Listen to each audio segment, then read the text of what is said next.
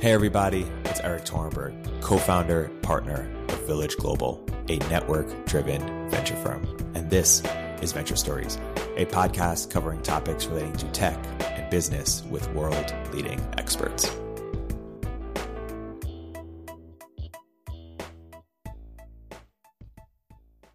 Hey, everybody, welcome to another episode of Venture Stories by Village Global. I'm here today with Tiago Forte, founder of Forte Labs and writer at Praxis. Tiago, welcome to the podcast. Thank you, Erik. Uh, really happy to be here. Tiago, why don't we start by you getting into a little bit about what your mission is, what your you sort of superpower and expertise is, and, and how that lends itself to your your current focus. Yeah, definitely. My area of expertise is really productivity, personal productivity. Uh, that's the arena that I play in, and I think my my particular take on it is that I don't see productivity as an end in itself. Uh, as important as it is to be productive, to be effective, to produce results, the the ultimate uh, reason any of that matters is that work uh, and being effective at work can be an avenue for personal growth.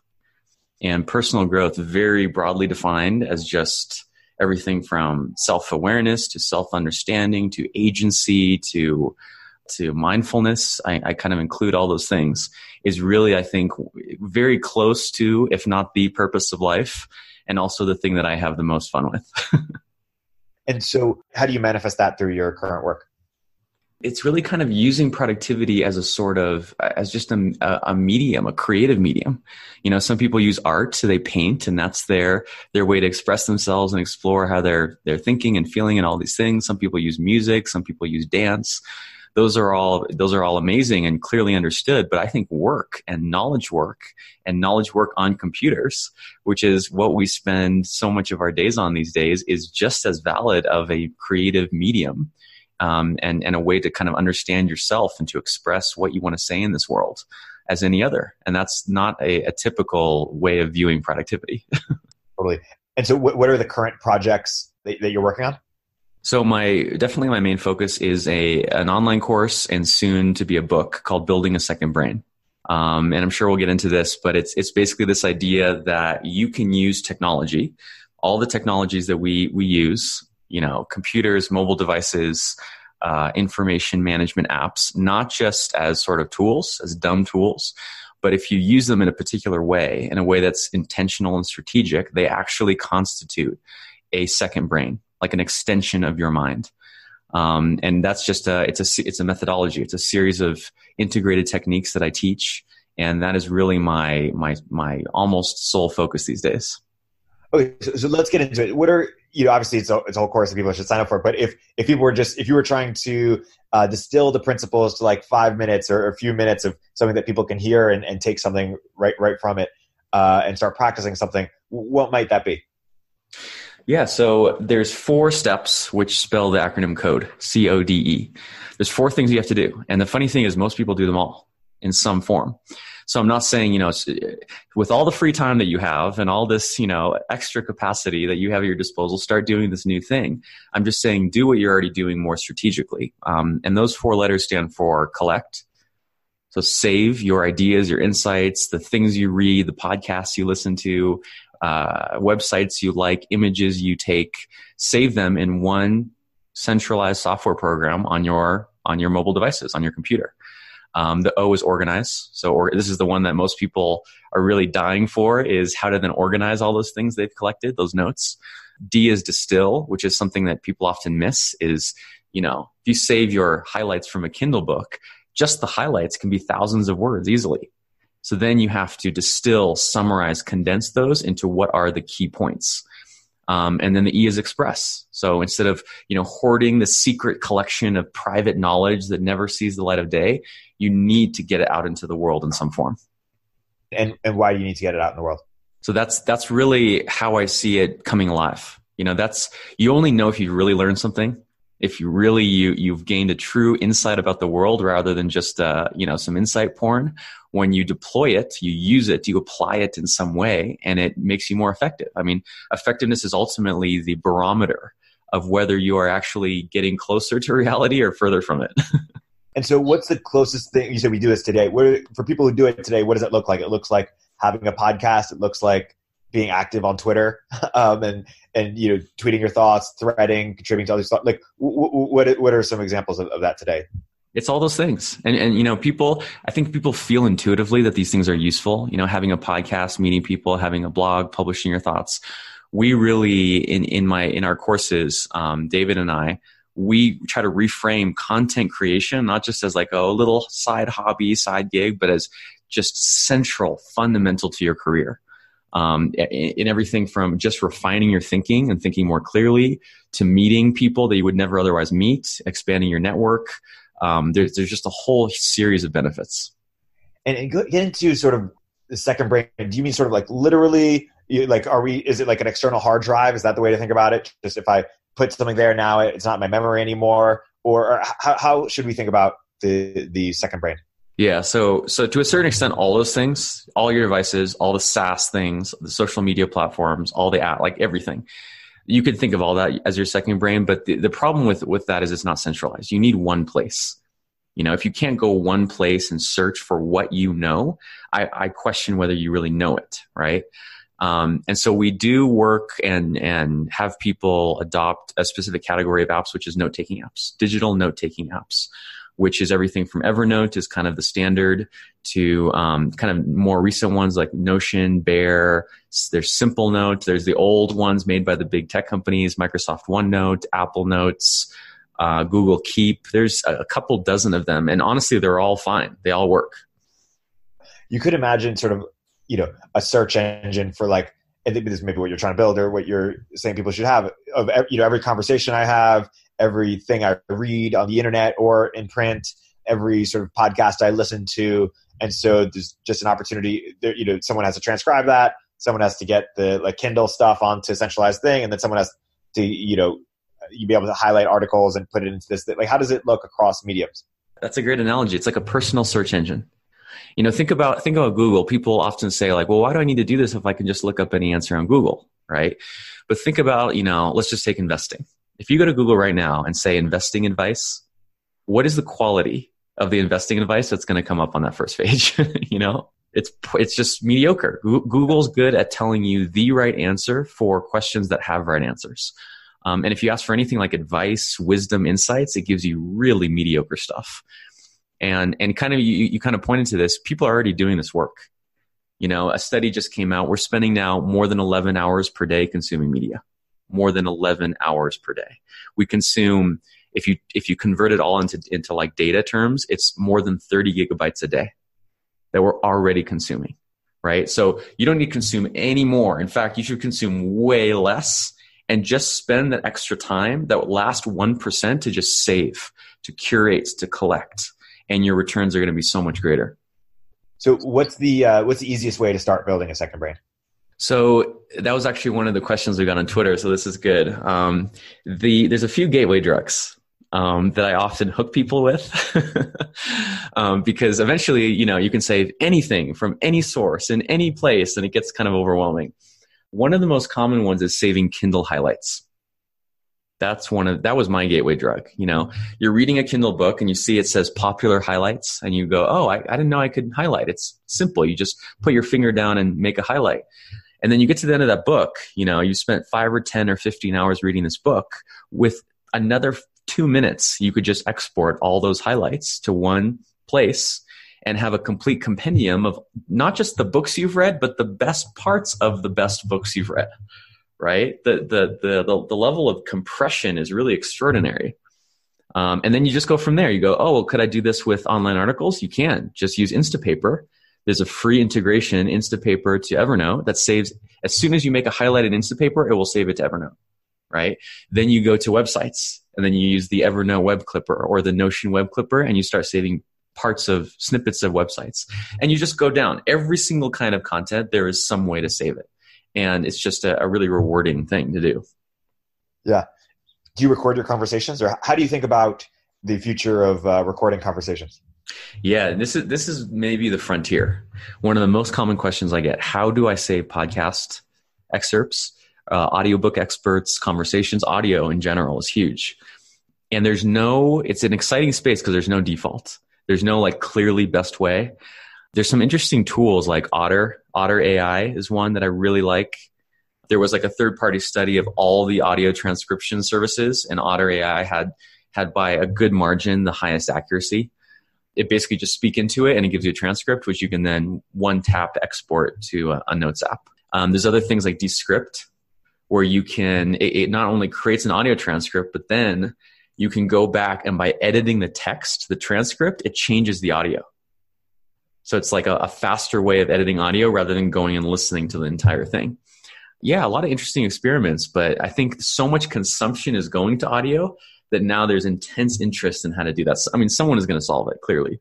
Right. It, one part of transcribing podcasts. The other thing is, you know, we're just recording all conversations so that they're searchable and sort of the cultural shift that would have to accompany that. We'd have to really believe in in the second brain. Yeah, I mean, I, I do a form of this. You know, I have the default setting on Zoom. We're we're talking on Zoom now, where it saves every conversation by default that I initiate. Right, those get saved to a designated folder on my computer. Then I have Dropbox, which as soon as that file is saved, it's starting to sync that folder to the cloud. Right. So what I do is right when I get off the call, if I want a transcript of any part of it, I'll just say, uh, Gnome, who's my executive assistant, please make a transcript of this recording. He doesn't do it himself. That would be too time consuming. He sends it to a service called Rev, which charges, it's not super cheap. It's like a, a dollar a minute because it's automated plus human transcription. But then at least it's accurate. And so they send me within a few hours a complete, virtually perfect transcript that I can then send to the person or, or whatever. Because it does cost some money. Why do you do that? Those are in, in specific situations. So if let's say it's a conversation with my lawyer where I need like the exact wording or uh, for a contract or um, if we are working on a partnership with a, a, promotional partner they need to know like very specifically it's it's relatively rare because the cost really needs to come down on that a second brain is such an interesting concept have we thought about that in like what's a historical analogy or or inspiration for this is this something that that has been in the you know zeitgeist for for a bit? So long. Yeah, I have a, a very extensive post on this on my blog where I I I went into the history of note taking and found it's like this unknown history. I, I, traced it through like I think twelve or thirteen countries going back like a thousand years or, or longer. The the clearest historical precedent for this kind of note taking, which is like more creative, like inspiration, inside ideas, is this thing called commonplace books. Yeah, it's this this thing. It started like in the Enlightenment and then the Industrial Revolution. Basically, intellectuals, uh, writers, academics, journalists, politicians, they would keep a little a little notebook. You know, the kind of the equivalent of like a Moleskine today, with just snippets of random stuff. You know, if they heard a Bible verse, a proverb, or a recipe, a, an analogy, a story, a historical fact, anything, they would just scribble it um, and this is how they became prolific. You know, the great writers and the the speech makers. They you don't just sit down. That this idea of the blank canvas, or you just create from nothing, is totally absurd. So the commonplace is the is the historical precedent, and that word commonplace goes back to Roman times, where all the records of the Senate or the court would have to be kept in a common place, a centralized place, and that's what I was just saying. Where I only think I think you can only call these software programs your second brain if it's in one place, if it's in a centralized program. Right. And what does sort of that imply about the role of memory, right? In the last decade, some people have lamented that our memories are, are a lot worse than they used to be. I guess I'm curious, what, what do we misunderstand or, or not appreciate uh, uh, as much about the role of, of memory and, and what should it be going forward? Should I make peace that I, that I don't have a great memory because I have this second brain or how should I think about memory? Oh man. Yeah. Memory, memory is, is deep. Um, my perspective on memory is that it's it's simultaneously overrated and underrated. Well, let me start with underrated. It's underrated in that who you are is your memory. You know, like if I just pressed a button and erased your memory, you had no past, no sense of your history, your family, your experiences, you you would, you know, you would just be nothing. You would be a blank slate. Like your identity is fundamentally rooted in your memory. And so having access to those things is like, it's really crazy to me how people just kind of let things come in one ear and out the other. you know, with books. Like imagine reading a book five or 10 hours, thinking about it, all that intellectual effort. If you ask the average person, oh, that great book you read last year, can you tell me what it was about? What were the five main points? What were the takeaways? They, they usually can't tell you. It's like at most a vague summary, right? And people spend, like I said, 11 hours a day and then spend virtually zero time preserving any of that knowledge for future reference and it's just crazy that we we undervalue um, our day to day experiences like that. Um, but then weirdly, at the same time, it's overrated. Where it's funny, I have this this Twitter beef, which is the second brainers versus the first brainers. I don't know if you've seen that. no, no, no. Say more. so. Yeah, people will keep asking me things like, um, "What do you think about memorization strategies? You know, like memory palaces and spaced repetition." There, there's a whole. Ho- I have a list here somewhere of all of these strategies. And not only do I not recommend them, I think they're the exact wrong direction. You know, my, my whole work is trying to get as much information from carbon based life forms into silicon. And all these memorization strategies are trying to get it from silicon into carbon. And I just think it's misguided. That's not what human brains are for. You know, it, it's it's like it's like that Paul Bunyan thing. You know, yeah, you can cut trees, you know and if you try really really hard you might be able to cut one or two trees faster than a machine but then you're going to be exhausted and dead and it's like that with computers why compete against a machine that can remember an infinite amount of information perfectly forever like we should just completely cede that territory completely outsource as absolute much as possible from our memories onto computers and focus on ideation creation innovation conversation all these things if you had to steelman their argument, what would you say? Yeah, the steelman is that you need something in memory, right? if there's nothing in in the RAM in the the working process, you can't do much, and that is true. But that sort of threshold is getting lower all the time, all the time, and, and, and to the point where it's negligible almost. You know, when I I notice this when I talk to to leaders you know, CEOs, executives, entrepreneurs, like really successful people, it's really remarkable how little they know often. Like they're, they're really specific facts, details, the current status of the projects, like they're really fine grained things. They're really overseeing a network. You know, they're overseeing an organism that is much greater than them. And they're sort of at the helm. Uh, and that's what gives that allows them to have the perspective to actually be leaders is they're not down there in the in the weeds not not a great steel man, but yeah. it is interesting. There's sort of this increasing idea that there's like people as figureheads, and then everyone underneath them just sort of does all the work, but that the figureheads have an important role. And the question is sort of over time, will that figurehead be more important or, or less important? And I think it's sort of uh, right now it's it's important because it sort of plays on like they need to be likable, they need to be, like be able to communicate well, they sort of play into all sort of human uh, like if you talk about like a someone for president they can't be small because humans can't see a small person lead it like they play on sort of our weaknesses. How do you see that evolving over time? Yeah I, so here's my perspective on this is those whether you call them figureheads or leaders or whatever that role is as important as ever but it's being democratized. You know like think about in the past to have a network at your disposal like what would that mean you know more than 30 or 40 years ago? That meant you had to be the ceo of a company the leader of a country or the leader of a religion right? Now it's like we are all each of us really at the head of the network.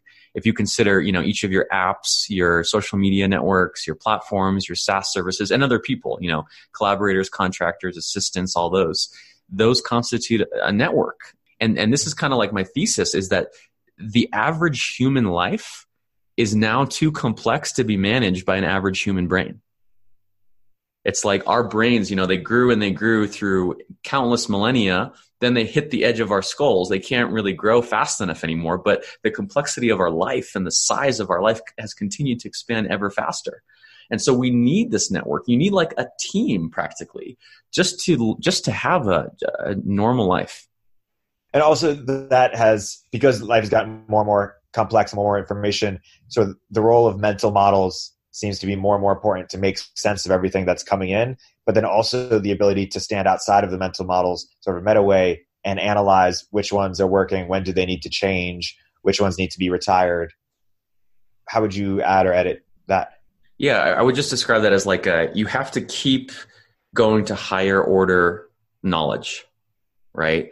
As the machines eat, they always eat the bottom. They eat the more codified, more standardized, more legible knowledge. You know, you can see that as a threat and try to compete with them at that level, but they're always going to win. So you have to step up. What is the next level of abstraction? And that used to be only required of, you know, great leaders. Now it's required of even the recent college grad, you know? Do you think it's as simplistic in the future that there's sort of the line you're either above the API or below the API. You're either telling a robot what to do or it's telling you what to do. That's definitely an oversimplification, but I mean, there's some truth to it, right? I think probably that line is more like multi-dimensional. There's more sides to it. You know, there's ways in which I'm under the API. I have this this service clarity where people schedule calls with me and it, it sometimes feels a little bit like I'm taking orders. You know, people go on there, they see my profile, they schedule a call, it gets scheduled all without my involvement, and I wake up in the morning and realize I have a call. yeah. What else do you understand about productivity that other people, you know, if you were like had only you know ten minutes or twenty minutes with somebody, and you had to give them these core principles about how you know that would help them make them much more productive in their life. What what might you share with them that you think they wouldn't get elsewhere, perhaps? in sort of common literature? I would say what I said towards the beginning, which is that your product, everything in your productivity is a symptom. It's a symptom of something happening deeper in your life. And it's a symptom almost always in some way of something happening at the somatic, emotional, intuitive level. And I, I just keep tracing that deeper and deeper. What, what I'm really into now is really looking at trauma um, I just read this book that has completely blown my mind. It's called The Body Keeps the Score. And it's amazing because, you know, he's talking about trauma and you, you think, okay, like I understand trauma. It's like car accidents. It's being abused. It's like natural disasters. It's like really, really intense stuff. But that's acute trauma. That's a, that's a specific kind of trauma. There's something else and maybe trauma isn't even the best word, but just from living, the day to day life, something accumulates, some sort of psychic wound or some sort of psychic baggage. Um, and there are ways, really practical ways. This is this is like my message that are not weird. They're a little bit weird, but you know that are very well understood and scientifically based of discharging and off gassing that accumulation of whatever it is that will just have profound impacts, not just on your productivity, but just on everything. So let's say more about like where does like I've been interested in trying to study evolutionary biology recently to try to make sense of some emotions as to know, you know, which ones to listen to, which ones not to listen to, when to listen them, when not to. Like how how do you explain and make sense of them? Maybe that's fruitless. Maybe maybe that's helpful. Say more about trauma. Like wh- where does it come from? How how do we explain it from a biological or evolutionary perspective? And what do we do about it? Yeah. So what I'm what I'm learning, and I'm cross referencing here, just the reading of the past month or two with my experiences. And the, the thing that really caught me with this reading is that virtually every productivity challenge or challenge at work, let's say, that people come to me with, you know, often they want me to fix it, they want a solution, can be traced to a symptom of trauma. Like, as one example, being easily distracted right? There's really interesting research now that ADHD, the collection of things we call ADHD, is a, is closely linked to trauma. It's a it's dissociation, right? Something happened. There was just some situation in your childhood you wanted to escape from. Children can't escape, especially if the caregivers are the ones you know doing the the, the thing. Um, and so they just leave. They leave their body. But the fascinating thing that I just discovered is that hyper focus so the opposite, the ability to, to zero in, zoom in on something and not get distracted is equally a symptom of trauma. It's just another kind of dissociation. And this has made me realize like high performers, you know, who are the people who listen to your podcast, my customers, people who are extremely capable, really good at producing results. They are, I mean, maybe even more like I mean, I mean, they have trauma. Like what often happens is the response to trauma is your manager, the the sort of executive function in your head gets very, very strong, right? You learn to take charge, to make things happen, to be bold, to be aggressive, and that propels you through success in life. And yet you reach a point, I know I've reached this point, uh, at some point where it's not enough, you're looking for something deeper, and that that, that inner critic, that executive function starts to just drive you into the ground and make you miserable. And that's what people, what, what has people, often very successful people start seeking things like meditation and mindfulness and yoga and all these things. Yeah, it's interesting. You know, there's this famous uh, Conan O'Brien quote where he, he says, uh, if a therapist is going to make me less funny, I don't want to go to a therapist. so it's a, another spin off of that is like, if you're going to give up the chip off your shoulder, maybe wait until you're a billionaire first or something. Yeah, yeah. Uh, I mean, what, what you, is there truth to that? Like, in, in a certain sense of like, the more you deal with your trauma, the less you, will need to prove something. I, I, how do you think about ambition? And then, because you, you, you were saying that people w- who are very ambitious have even more trauma. and so, what do you think for people who say, "Hey, if I heal my trauma, will I be less, you know, productive or ambitious?" What, what do you say there? Yeah, I mean, it's definitely a huge fear. I had that fear. You know, I, I definitely, for a long time, had something to prove. Still have something to prove, um, and it's a fantastic kind of engine of motivation. Um, I just read something from one of the bloggers I, I follow, uh, Sarah Constantin, where she wrote she hadn't uh, published anything in a while, and then she published this post, and towards the end was one of the most remarkable comments I've ever or, or PSs I've ever seen on a piece of writing online. She basically said, just very briefly, to my longtime readers, um, I haven't been publishing much, and I really won't be publishing much going forward. And the reason is I stopped eating carbohydrates, and it unexpectedly stopped all my mental suffering, and now I have no reason to write.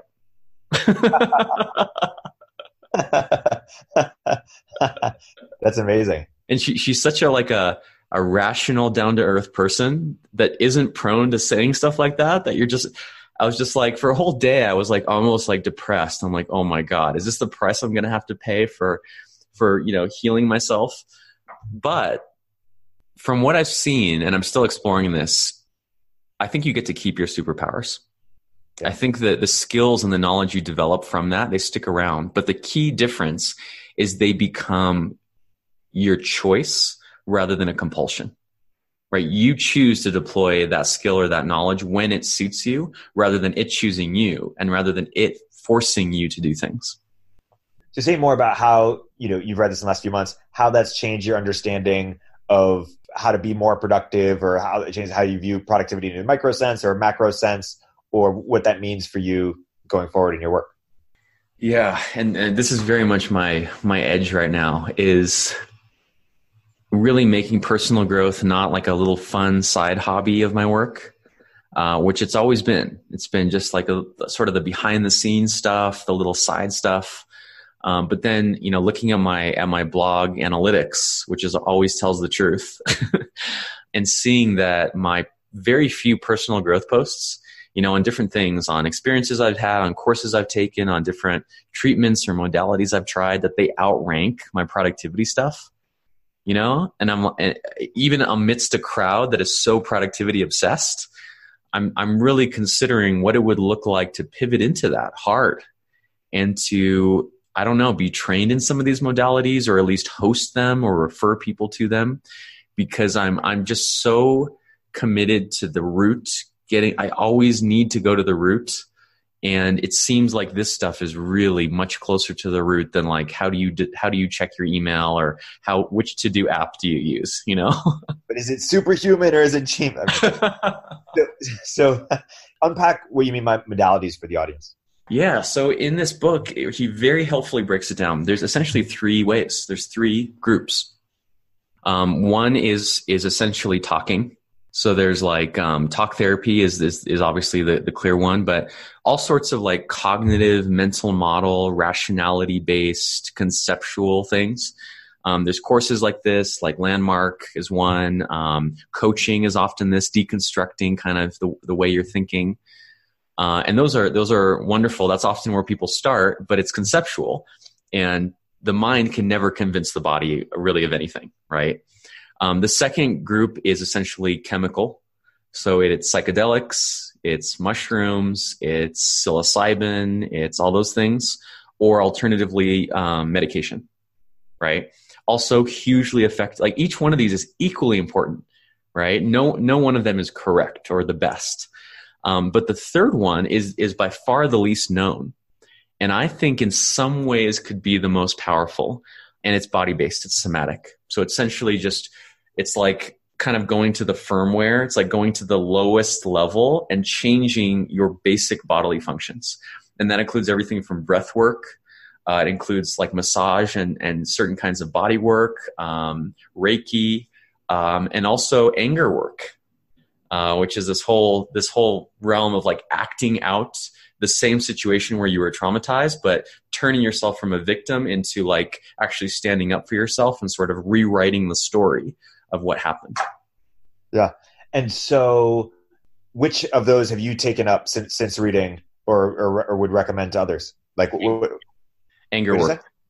Unpack what what is anger work? What does that look like, and and what has that changed for you?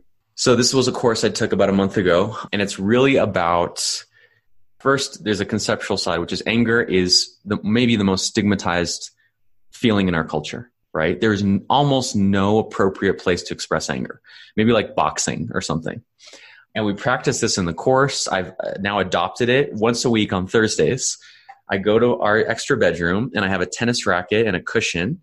And for like 10 minutes, I just wail on this cushion and I just let it all out. It's like kind of like primal scream. A lot of people have heard about this this kind of this realm, um, and this this is a thing. It's really there's a woman in in San Francisco who works with clients on this. She has a whole anger center where you just go and like break stuff and hit stuff and just let it out. And what it does is it just you know anger anything you repress has negative impacts anything every emotion is is appropriate is okay is acceptable to have. It just needs to be like, like I said, expressed and, and let go. And so when I do it, um, I just feel so at peace. I feel more sort of connected, like all parts are in alignment. You know, really what anger gives you, like if you want to boil it down, is clarity and determination. When you allow that anger to really just come out, and you afterwards they have you stand with your arms open like in a in a posture of victory. Like you're supposed to internalize this this victory feeling. The clarity and determination i have for my work is just unreal. It's it's like a it's like the best drug. Wow.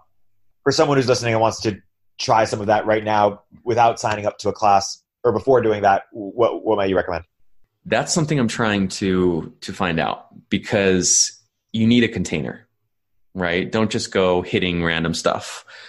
I don't know. I don't know where the safety boundaries are. I don't know um, how like how to avoid being re-traumatized or making it into like reliving the story. So you were saying earlier, you know, when when people like, what is sort of the evolutionary reason of why people would have trauma? like, why would it make sense that that trauma would help us survive? It's basically or reproduce.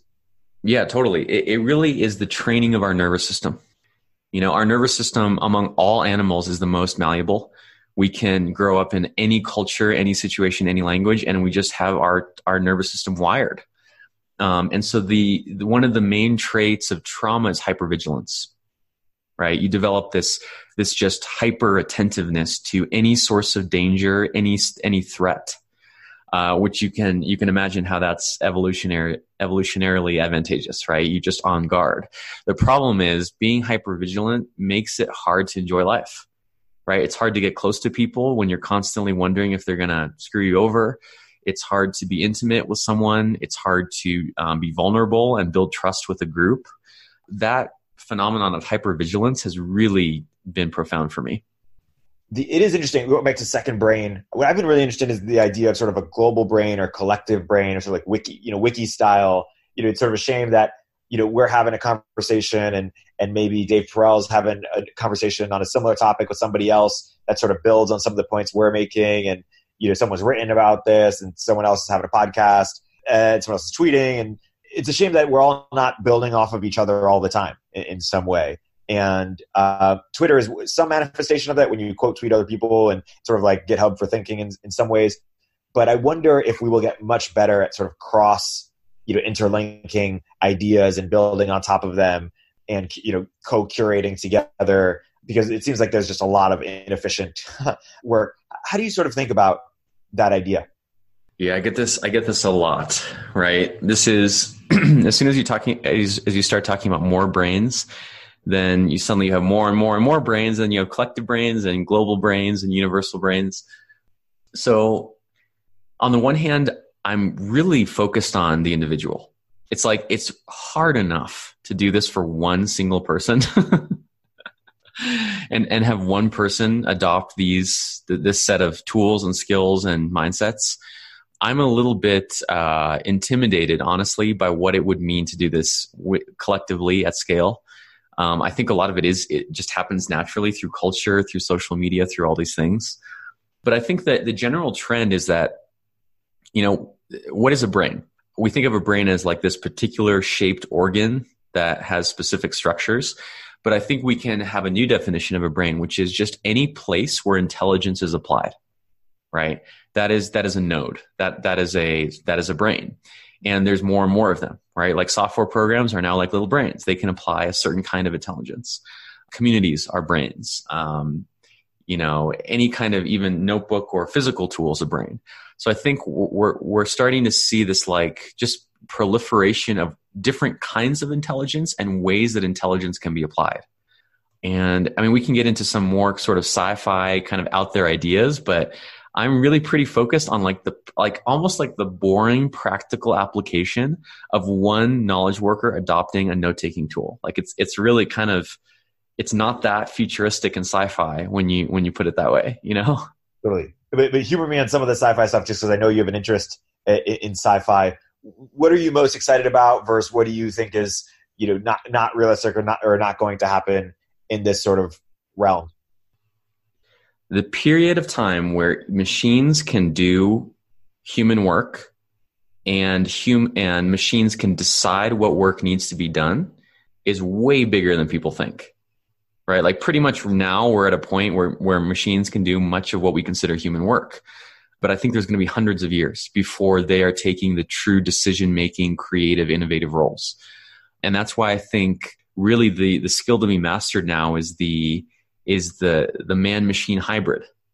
You know, my, this, this is all very self serving, by the way. Like my course in book is one of the ways, but there's, there's many others. People are under investing in it. You know, they're looking for, they're looking they're, they're expecting to be wholesale replaced by a machine, and that's just not going to happen. It's going to be this slow, gradual, rolling process um, that may never end. You know, maybe we'll, we'll it, there's no top to it, and that's that's a more I think optimistic view of the future as well. Totally.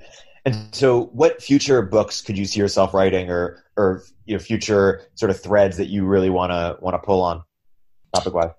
Yeah, yeah. Well, I have my the, the building a second brain book should come out in the next year or two. Um, the one after that is going to be a book on the theory of constraints. TOC is the greatest source of like powerful thinking um, that people don't know about. It's it's like opening a an old ancient you know text that's full of not just timeless wisdom but like really practical modern things that I discovered. I discovered it a few years ago. Um, I was working for, I was doing a project for a consulting firm in San Francisco, and they wanted me to study this thing called the theory of constraints. And I looked into it. I'm like, this really, this 1970s manufacturing ideology. Um, this was a, a, software company in San Francisco. And so I went to Australia uh, and embedded for for a week with this company called WiseTech. Um, WiseTech was founded by two TOC consultants. Um, they had a billion dollar exit, I think in like 2016. They were like the the biggest exit, I think, in software since Atlassian in Australia.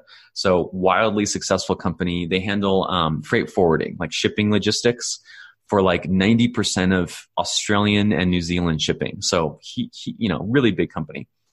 Um, but anyway, the theory of constraints was was basically this this way of thinking about systems it's, it, it was applied first to manufacturing, but it's not about manufacturing. It's about systems.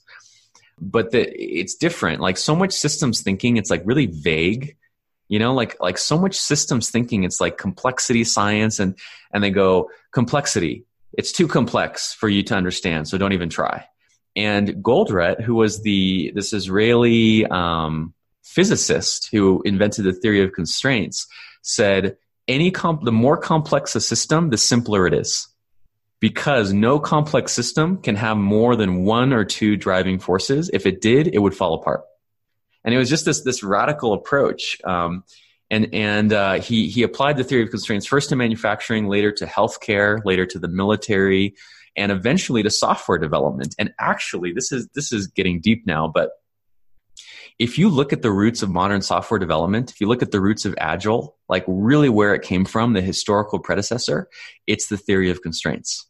It's almost like the secret, like, like common ancestor of all these software methodologies. And it, it, it looks at reality at a deeper level in terms of systems. Um, and I've just found it tremendously insightful. And so, where should we be applying more constraints to our lives? So the, the, the, the very basic idea is that any complex system, so let's take your life, has one constraint, right? If you think of a hose, right? You know, a hose may have many kind of tight points. There may be like a kink over here and then a twist over here and then a little something over here. But just logically, one of those is going to be the tightest, right? Like one bo- out of the many bottlenecks in a system, one just has to be the tightest bottleneck, the tightest constraint. And his basic idea, which is simultaneously common sense and radical, is that the, the, the, the output of the entire system is limited by the bottleneck, right? So if you have a hose, more water can't come out of the end of the hose than can go through that bottleneck, right? The tightest constraint is the capacity of the system, which means you have to focus on the constraint and nothing else matters. In fact, focusing anywhere else makes it worse. And it's such a it's such an insanely simple approach to a complex system. So in your life, what is the bottleneck? Assuming you have one bottleneck, do you know what it is? And how does your thinking change knowing that the only way to make an improvement is to focus there? So like what, what's an example that might make make it come alive for listeners? Sure. So with a physical flow like a hose or a factory, it's kind of simple, right? You just like walk and count how many things are going through the, the line.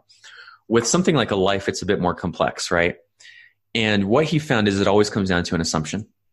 There's a logical assumption that is constraining usually your perception, your view of the world. And this is what coaching does, right? And, and this is why it's, it's so interesting. Coaching can start anywhere you know, you can start talking about your relationships or your health or your finances or your life goals or anything. If it, if the coach is good, they will trace it down lower and lower to the root. And so, you know, something fundamental, like let's apply it to business. One of the most common assumptions is speed versus quality right like like most business people many many people with companies they have this basic assumption it's so basic it might not even sound like an assumption that you can either do it well or you can do it fast. And if you want to do it faster, you have to do it less well. And if you want to do it more well, you have to do it less fast, right? That's just not true. Like you can probably think of examples. It's not true, right? Well, I was thinking of a sort of different example, which is if you focus on the bottlenecks versus like when is it bottlenecks versus doubling down on your strengths in terms of like, you know, let's say I'm this amazing developer, amazing communicator, amazing mathematician, and bottleneck is I don't know. Um, it's hard for me to work with people. I don't know. I've, I've all sorts of weaknesses that are holding me back. But if I was the world class mathematician or communicator, or whatever, I could just get away with it. Or maybe that's a bad example. Or I could hire, bring people on. You know, like when when do you focus on the constraints or the bottlenecks? I don't know if this is on the same thread of what you're saying versus just become the best at what you're doing, so you have all the leverage. Yeah. So here's the the great part: is the the idea of a bottleneck only makes sense in relation to a goal right? Like if you say your goal is to make as much money as possible, that's going to point to a certain bottleneck. It might be like, I don't know, how much you can charge per hour or the price of your product or whatever. But then if you say, uh, my goal is quality of relationships, then suddenly you have a completely different bottleneck. So it can be applied to any goal. Like, let's say your goal is to double down on your strengths, right? Your goal is to become the best math- math- mathematician in the world. Then the question would become, what is the bottleneck on you becoming the best mathematician in the world? And it could be something like your ability to work with others. I mean, that's actually probably likely, you know. Maybe you can't, your pure intellectual capacity can't go beyond a certain point until you learn to collaborate. Um, or it could be something completely different. I think what, what this theory gives you is just hope. Hope that you can just trace whatever the situation is down to a root and just focus on that root. Whereas so much of thinking of modern complexity, you just lose hope. Like, well, everything depends on everything else. Every variable depends on every other variable. And you just go, oh, forget it. Well, let me ask you, because I'm trying to think for myself, if it was trying to make as much money as possible, what would your bottleneck be there?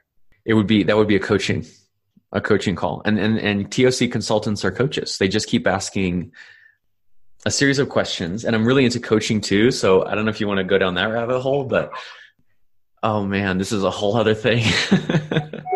On the coaching side I'm, I'm curious what, what makes a you know uniquely great coach versus just a, a good or fine coach or yeah i'm curious where your spark was going. Yeah so uh, this is actually also the course i just did a month ago. The method we were learning was called well, it was it was essentially a coaching methodology. It was how to talk to anyone and through a series of open-ended questions get to the root of what is constraining them in their life.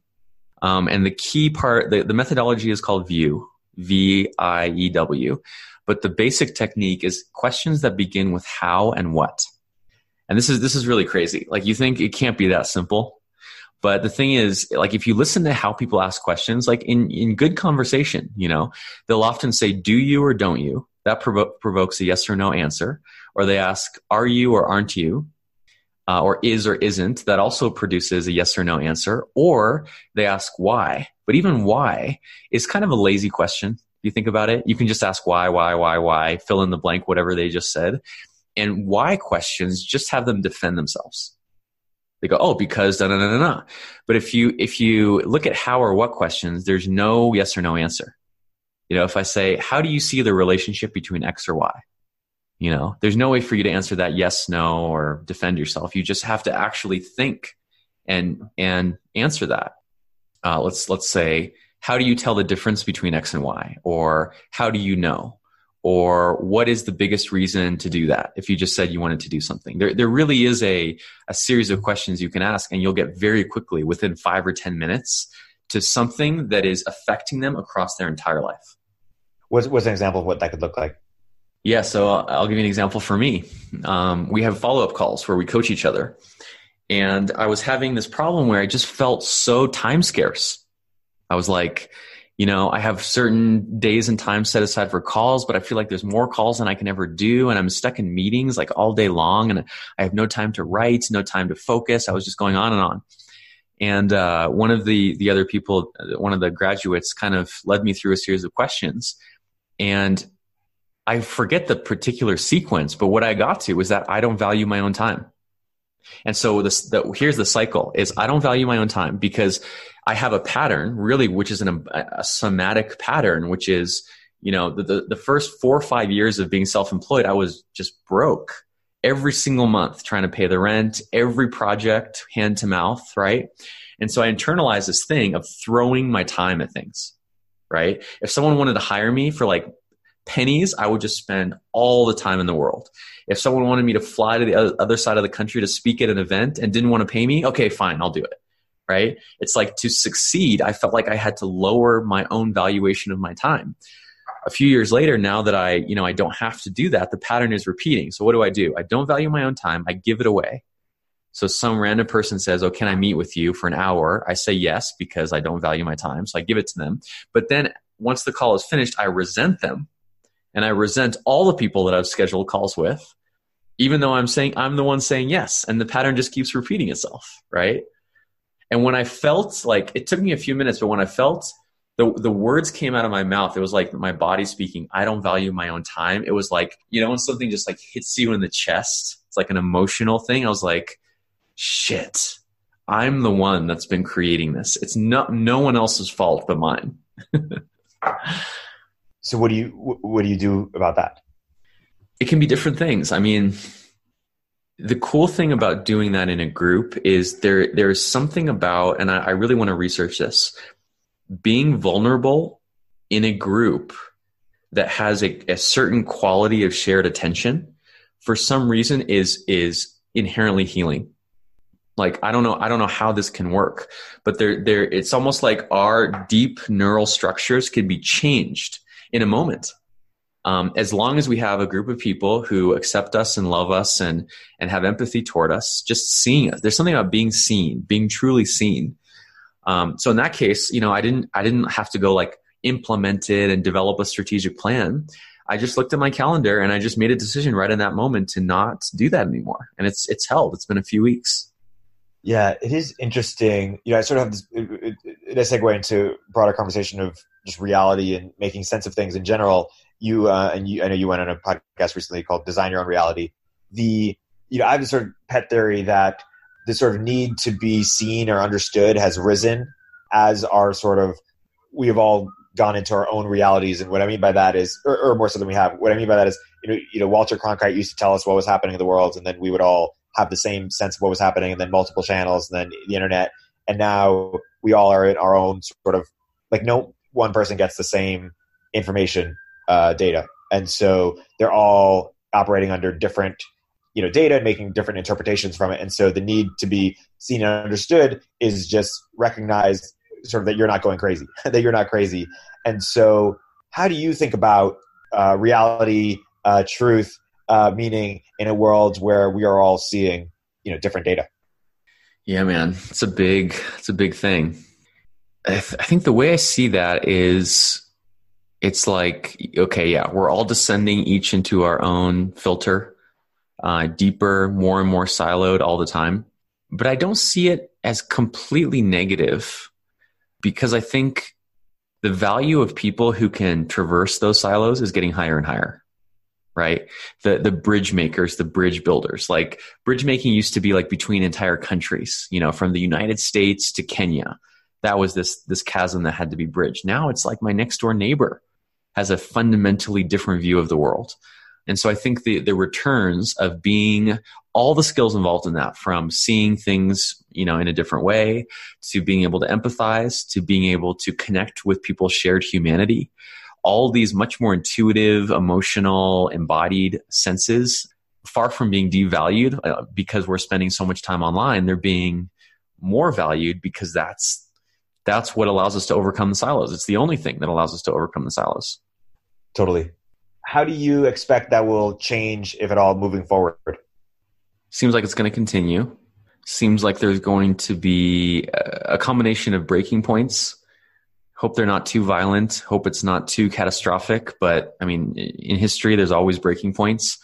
Um, I think those breaking points are often accompanied by by a pendulum. Um, I really see history as as pendula which hopefully takes us in a different direction, rebalances itself, recalibrates. Um, I really see my work as, you know, th- this this ability to have a reality distortion field, which people talk about to create your own reality, has been framed as a negative. Like, oh yeah, certain nefarious politicians and you know dictators and bad media conglomerates are doing it. I kind of see building a second brain as giving everyone that ability. You know, when you can when you can systematically collect raw material, stories, imagery, you know, archetypes, all this like deep stuff. Um, you can reconstitute it into new content, new stories, new experiences, and deploy that at scale through the internet. You become a little, a little world builder, a little reality creator. Um, I, I kind of see myself as an arms dealer for smart people, an arms dealer for the internet, just just handing out the the weapons. And I guess I believe that that that's on balance, that's going to make the world better because I, I do think people are fundamentally good on balance. If capabilities are spread around democratically, that I mean, this this is I think the history of technology. It tends toward the good, and I hope that continues. So there's a second brain, and we mostly focus on sort of information and knowledge. I'm curious how you think about uh, emotions, the role of emotions in the second brain. Is it like a second heart, or like or, or, a second brain that stores emotions or memories in an interesting way that helps us, you know, reconstitute or reconfigure meaning in some way. How, how do you think about that? Yeah, in fact, I think you you can view technology as the extension of each one, each and every one of our capabilities and senses. You know, all the physical tools are extensions of our hands. Um, all our transportation is extensions of our feet. Our um, each one of our senses has their own visual extensions, auditory extensions. I just saw a, um, a my my wife teaches an online course on how to apply for the Fulbright fellowship so she sees all these applications for research. And she just saw this one that was a, a woman that is studying the digitization of smells. right? Because that that's the one sense, maybe along with taste, that can't be, you know, easily digitized and transported across the earth is smell and and uh, and taste. I think the mind is now joining that group with the internet. It's like almost late to the party. wow. Yeah, that's really interesting. How does it make us think about, or how does that a second brain start change the idea of what is a self? Yeah, this is this is something I'm really interested in these days. Um, I think it clearly means the self has to be redefined. I just saw this uh, this paper or this study where the part of your brain that that essentially maps where the limits of your body are right? So like where does your shoulder end? Where where does your hand end? I forget what the part of the brain is called. Um, i can send you the link afterwards but uh, when you use a tool so you pick up a hammer or a screwdriver and then you use it to do something that part of the brain remaps to include the tool and you can you can probably tell this like you know when you have a screwdriver and you're like reaching around something where you can't even see you can poke and you can touch as if that's your hand. It's very natural for that sense of self to be extended. I think it's now being massively expanded across the globe basically. And i think it does make sense to consider you know what's stored on google servers all the different kinds of data about you as part of yourself. What's stored on evernote is part of yourself. What's stored in your emails part of yourself um, and this is why, by the way, this cognitive extension, this like using the internet, is so closely tied to personal growth. It's not an accident that they're tied. Every, er, if you look back, every advancement of technology is accompanied by a, a, a revolution in personal growth. You know, like the hippie revolution was in the 60s and 70s, right as technology was taking off in Silicon Valley. That's not an accident right? When when you have to expand your sense of self, the previous self in a sense dies, ego death, you have to then have a new concept of self and technology is now driving that much technology is now doing what the, the pace of innovation that religion used to do over thousands of years is now happening every few years. And so what does that mean for the role that religion used to play? Has that is that kind of bundled or, or what happens? That need that religion fills how do we get it elsewhere or do we not get it? I think religion becomes our most important teacher I mean, you see this. I just saw on Twitter someone was like, some tech leader was like, my in my whole life, I've never seen people my age and who are, um, you know, secular like me as open to religion as they are now. There's Jordan Peterson and all his people. I know they're super controversial, but they're borrowing useful things from religion. There are, I just heard about secular or atheist Christians who use all the, the things of Christianity minus that one little belief that that Jesus was God. Um, religion is becoming this like research, this like historical research lab. Um, and this is one reason I just posted two things about public libraries. Um, one of them is a case study. We just did a big project the past year with a, it's actually the public library across the street from Trump's golf course in um, Palm Beach, Florida, um, which was funny. But libraries are these like temples of knowledge.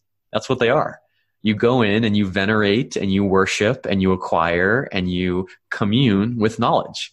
And so part of my my writing was was really strongly advocating you know people have this idea we don't need libraries. Everything is on the, on the internet. That couldn't be farther from the truth.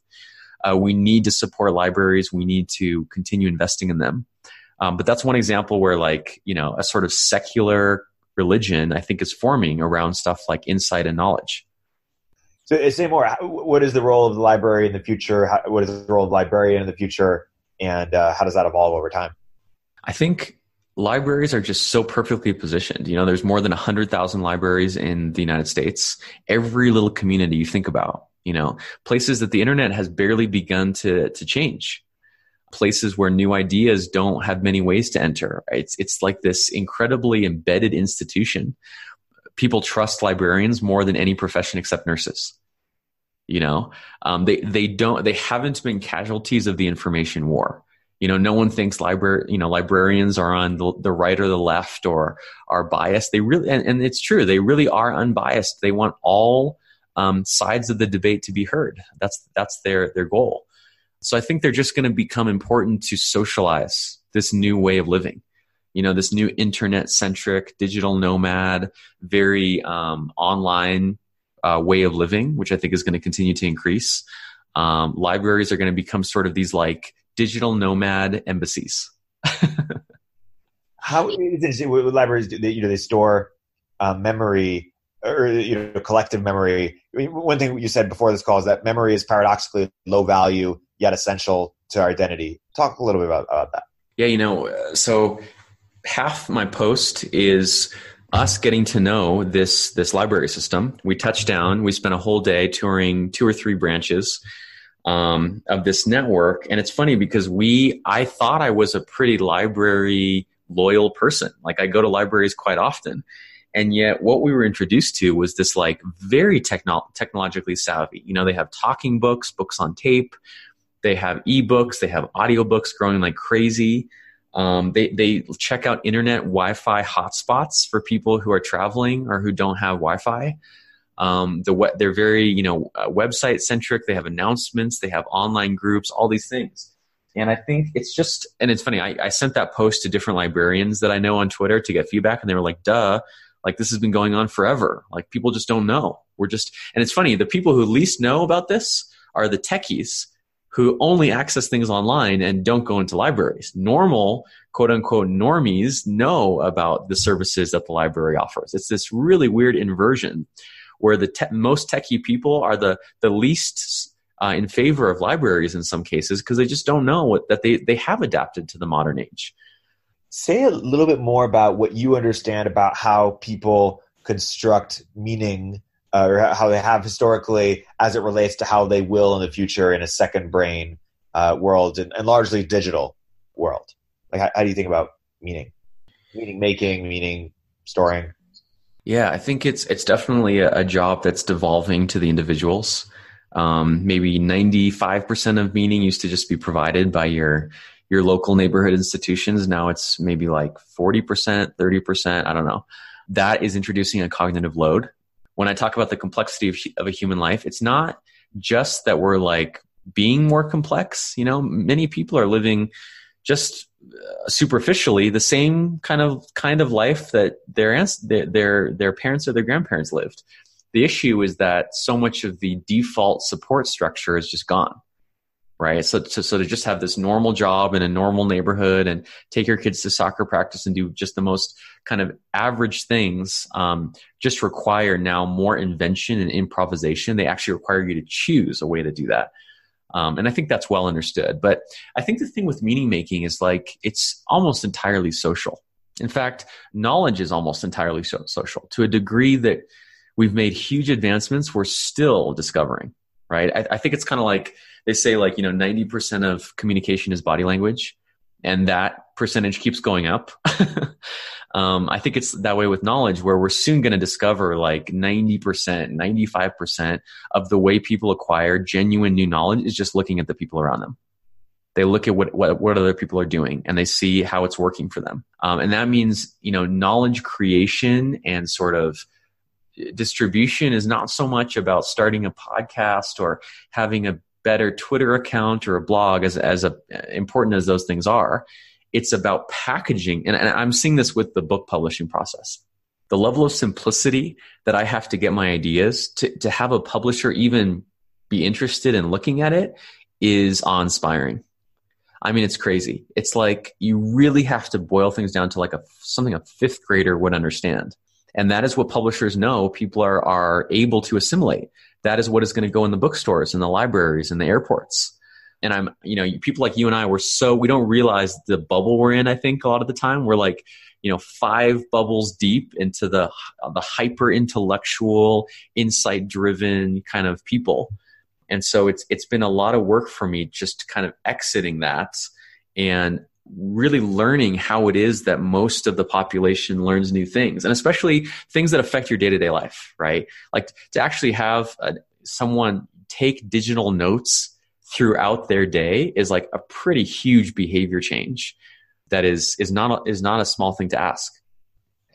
You know your blog is called praxis and so what does praxis mean again? It's talking about learning right? It's kind of just the the the technical side or the practice of the actual implementation. What do you think you you know you create courses? What do you think you uniquely understand about how people learn or or how people should teach that uh, that others would benefit from? Oh yeah, online courses is my one of my like top things. I really think people do not get what is happening. You know, online education has this crazy hype cycle um, with this trough of disillusionment. I think the the potential of online learning is so big that the trough of disillusionment is deeper than for other things, right? Seems like every one to two years there's a new there's a new product or platform or thing. Everyone gets excited. Universities are going to be dead in six months, and then there's a trough of disillusionment six months later, and then it goes again. But I mean, my my living uh, the great majority of my revenue and my time is spent on uh, online courses. It's really my business. And every indication I see, like all the providers that I use of the, the different software and the online platforms, they're bursting at the seams. They can barely keep the servers online because the rate of growth in online courses is so crazy. The thing is, I think it, it looks very differently from what people think.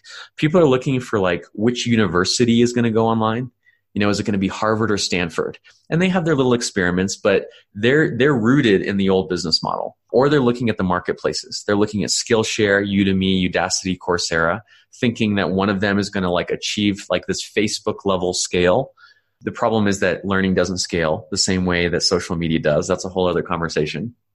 But there's a there's a new wave, there's a new generation of online course platforms that are essentially white label platforms um, and what I mean by that is they don't say like, we'll give you users or we'll like, all you have to do is create a course and we'll like do all the rest. That actually failed, right? And in fact, I, I was on one of the, marketplaces, Skillshare before, and I didn't own the customer relationship, right? I spent years building up my audience. And then one day Skillshare said, oh no, actually that's our audience, not yours.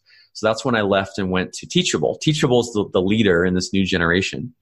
And what they do is they just give you the tools. They say, here's a checkout system, a video hosting system, and like a learn an LMS, a learning management system. You do everything else. You create all the content, all the marketing, all the promotion, everything. And that has actually been hard. It's really hard for a solo creator to do all those things. But it creates sustainable businesses. That's the big difference before this wave of tool makers, you know, on Skillshare, on the marketplaces, on edX, which is free, you couldn't make a living. You had hobbyists, you know, before about five years ago, all online teachers, except a few superstars, were hobbyists. Now, online courses are incredibly profitable. I mean, I have a, an 82% margin because all the SaaS things are so cheap, right? Every single course sale, it's, it's an information product. It's almost pure margin. Right one thing you're you're giving a talk uh, in October uh, at a crypto conference about the rise of crypto as a meta discipline. Uh, t- talk a little bit about that. So uh, I was invited to speak at this conference, and I th- I was I almost deleted it. I'm sure I was sure it was a scam. Everything about crypto that I see is usually a scam. So I just go no. Um, but then I looked at the email and I saw that it was it seemed legit. I, I messaged her and asked her why she wanted you know something on digital note taking at a crypto conference. It Didn't make any sense. Um, and she came back with an incredible reply. She had gone through all my work and she said, the levels of information overload that we're seeing in the crypto community are epidemic.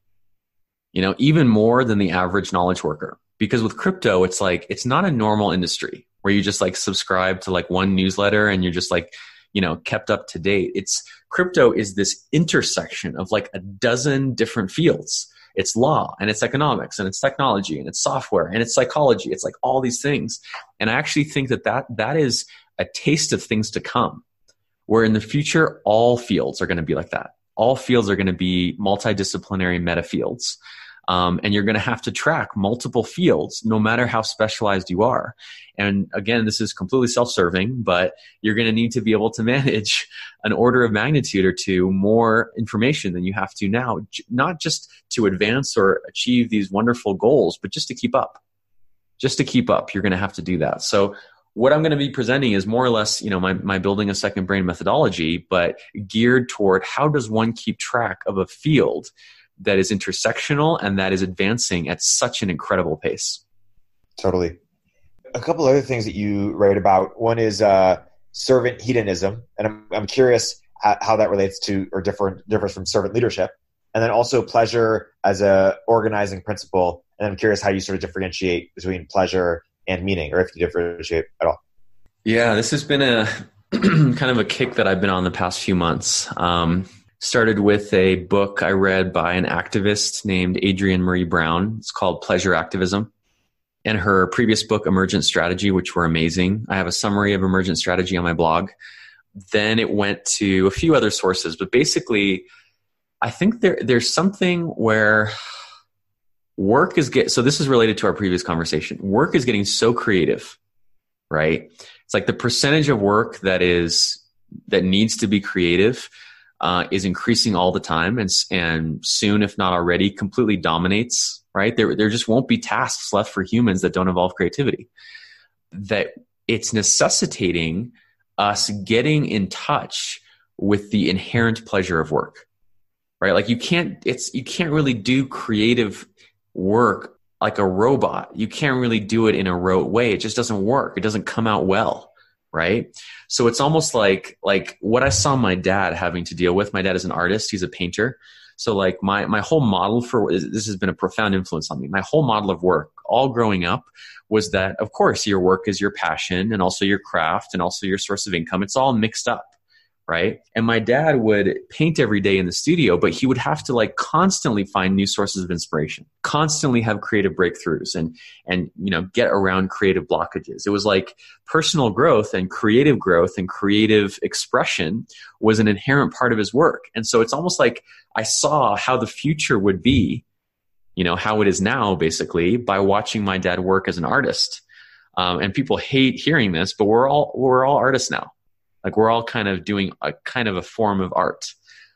And one of those things that you have to get in touch with is pleasure. If you can't get in touch with the the essential pleasure of work, find that flow, find the edge that actually is the balance between uncertainty and certainty, then you're you're really never going to excel. I think. And uh, I'm curious how you think about sort of pleasure and, and meaning. I like the word pleasure because it's it's like if you use other words like purpose or passion or meaning, it's like there's sort of this utilitarian uh, element. Like oh, there needs to be a an end, right? Yeah, you may enjoy it, but there needs to be some utilitarian, objective value creation purpose. And there's this thing I'm I'm starting to just like like realize or learn that human lives cannot be the means to an end right? Like even especially your own. I see this with startup founders and entrepreneurs. They they like boil down their life to this like utility function where their own their only purpose is to make this company work. Um, and I think that that's that it, it devalues their life and in a way where they lose all the joy they lose all the the satisfaction you know even when they reach a goal they raise a new round of funding they feel nothing there's no pleasure in it you know they they have an exit. Like when i talk to to people i know that have exited it's like devastating many much of the time. Yeah they're happy but like you know they they, they devastated their peace of mind through the process of building that company. And so i like pleasure because it's just like it's shameless. It's completely there's no justification. There's no utility. You are the purpose. You are the end and the means. What matters is human pleasure and starting to look at everything productivity even like climate change through that like who cares if we fix the climate and save the earth and everyone is miserable? Like what's the point right? The purpose of fixing the climate is human joy and human flourishing. Um, so that starts to get very metaphysical but that's sort of my own philosophical journey. Yeah. I like the word flourishing. It's broad because pleasure could sometimes be seen as short term versus long, as opposed to long term immediate or something could be pleasurable in the short term, but you know, like cheating on your wife or something, but could you know lead to disastrous consequences long term. Yeah. So the, the way that Adrienne Maree Brown says this, I love. She's like, you know, if you really commit to pleasure, you realize that many of the things we think are pleasurable are quite shallow. You know, um, social media, watching Netflix, uh, smoking, um, junk food, like you know, it's like the hamburger. It's halfway through eating the hamburger, it doesn't even taste good at all. Yeah. Um, and so, actually, if we redouble our commitment to pleasure, then suddenly it starts to incorporate our values, right? It starts to incorporate treating others well, which is really treating others well is the the ultimate high. You know, it's like really having a positive impact on someone's life. This is servant hedonism. Right? The reason I insist on the word hedonism is seeing someone's eyes light up because you just unleashed something for them. It's just like, it's like, it's ecstasy. It's pure ecstasy. And I, I can't think of anything more pleasurable than that. On that note, uh, my guest today has been Tiago Forte. Tiago, has been a fantastic episode. Thank you so much for coming to the podcast. Of course, my pleasure. if you want to go deeper into Tiago's work, follow him at Forte Labs on Twitter. Uh, check him out, fortelabs.co, praxis.fortelabs.co, uh, and his newsletter, of course, fortelabs.co slash subscribe. Tiago, thank you. Thank you so much, Erik.